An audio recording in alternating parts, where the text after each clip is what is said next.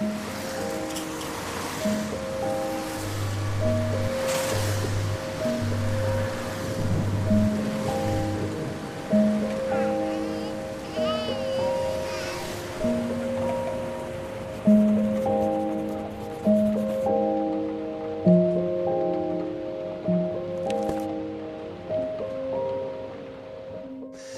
pápež neomilný? Alebo sa môže aj míliť? Podľa katolického učenia pápež ako zástupca Krista na zemi a na základe jeho mandátu má primát nad všetkými členmi cirkvy, pastiermi i veriacimi. Primát sa prejavuje v trojitom úrade. Učiť, posvedcovať a spravovať. Pri výkone poslania učiť sa teší pápež za určitých podmienok, špecifickej charizme neomilnosti.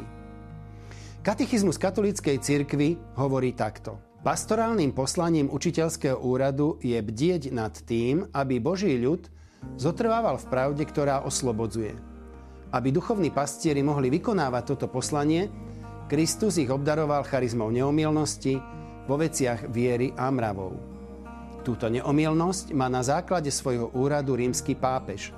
Hlava kolégia biskupov, keď ako najvyšší pastier a učiteľ všetkých, veriacich Krista, ktorý posilňuje svojich bratov vo viere, definitívnym spôsobom vyhlasuje učenie týkajúce sa viery alebo mravov.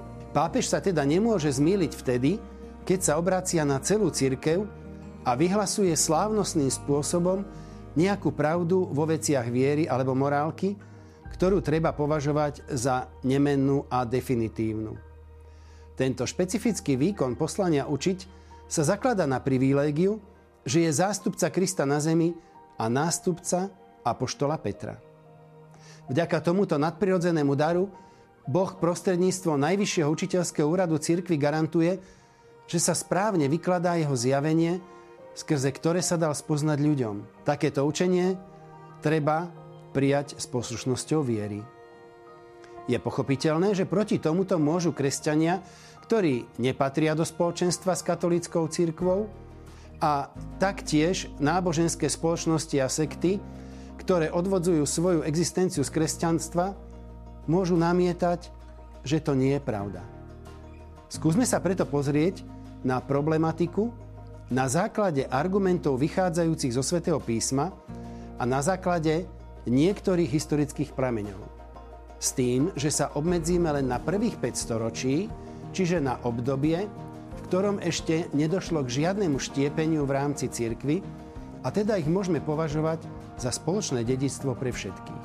V písme čítame, že pán Ježiš prislúbil, že postaví svoju cirkev na viere svätého Petra.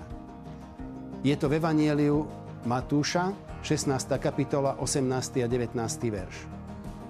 A ja ti hovorím, ty si Peter, a na tejto skale postavím svoju cirkev a pekelné brány ju nepremôžu.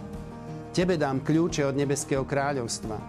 Čo zviažeš na zemi, bude zviazané v nebi.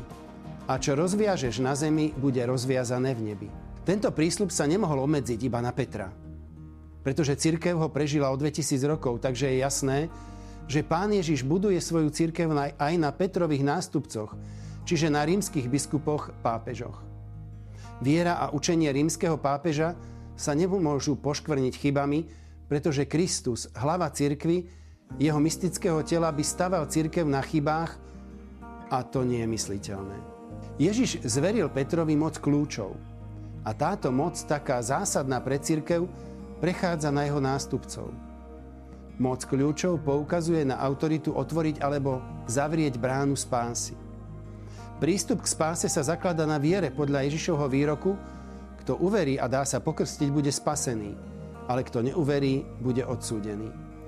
Takže vo veciach viery Peter a jeho nástupcovia sa nemôžu zmýliť, pretože by to ohrozilo účel, pre ktorý Kristus církev založil – sprostredkovať spásu.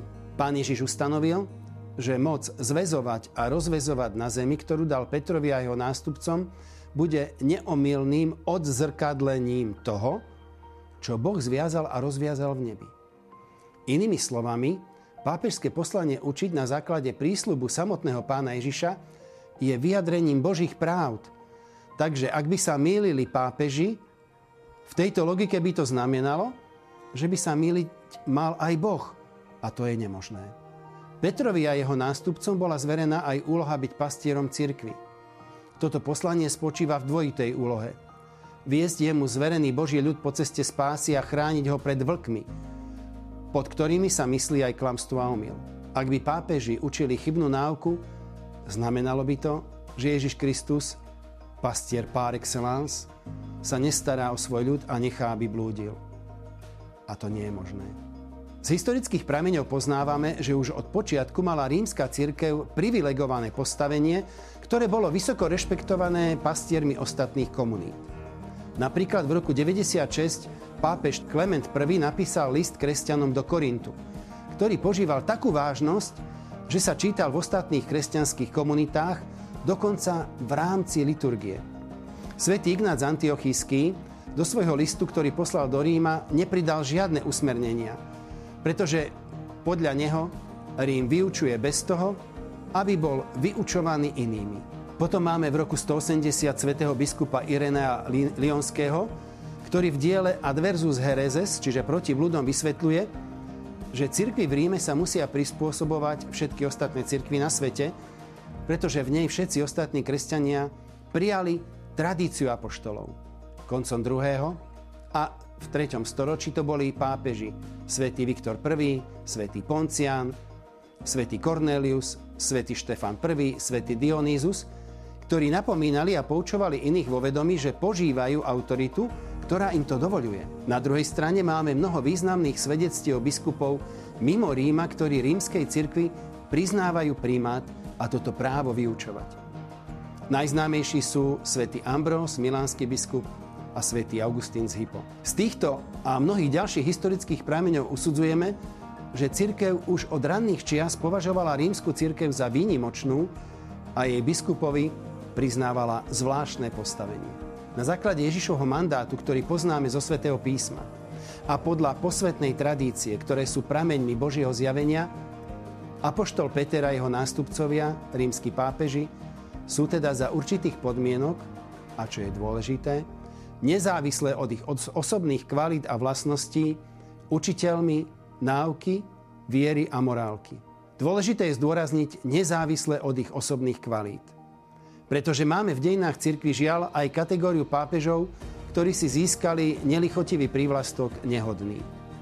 Bolo by na samostatnú reláciu venovať sa tejto skupine, ale dôležité je zdôrazniť, že ani jeden z týchto pápežov nikdy nevyhlásil v oblasti viery ako záväzné nič, čo by bolo v protiklade s učením cirkvy.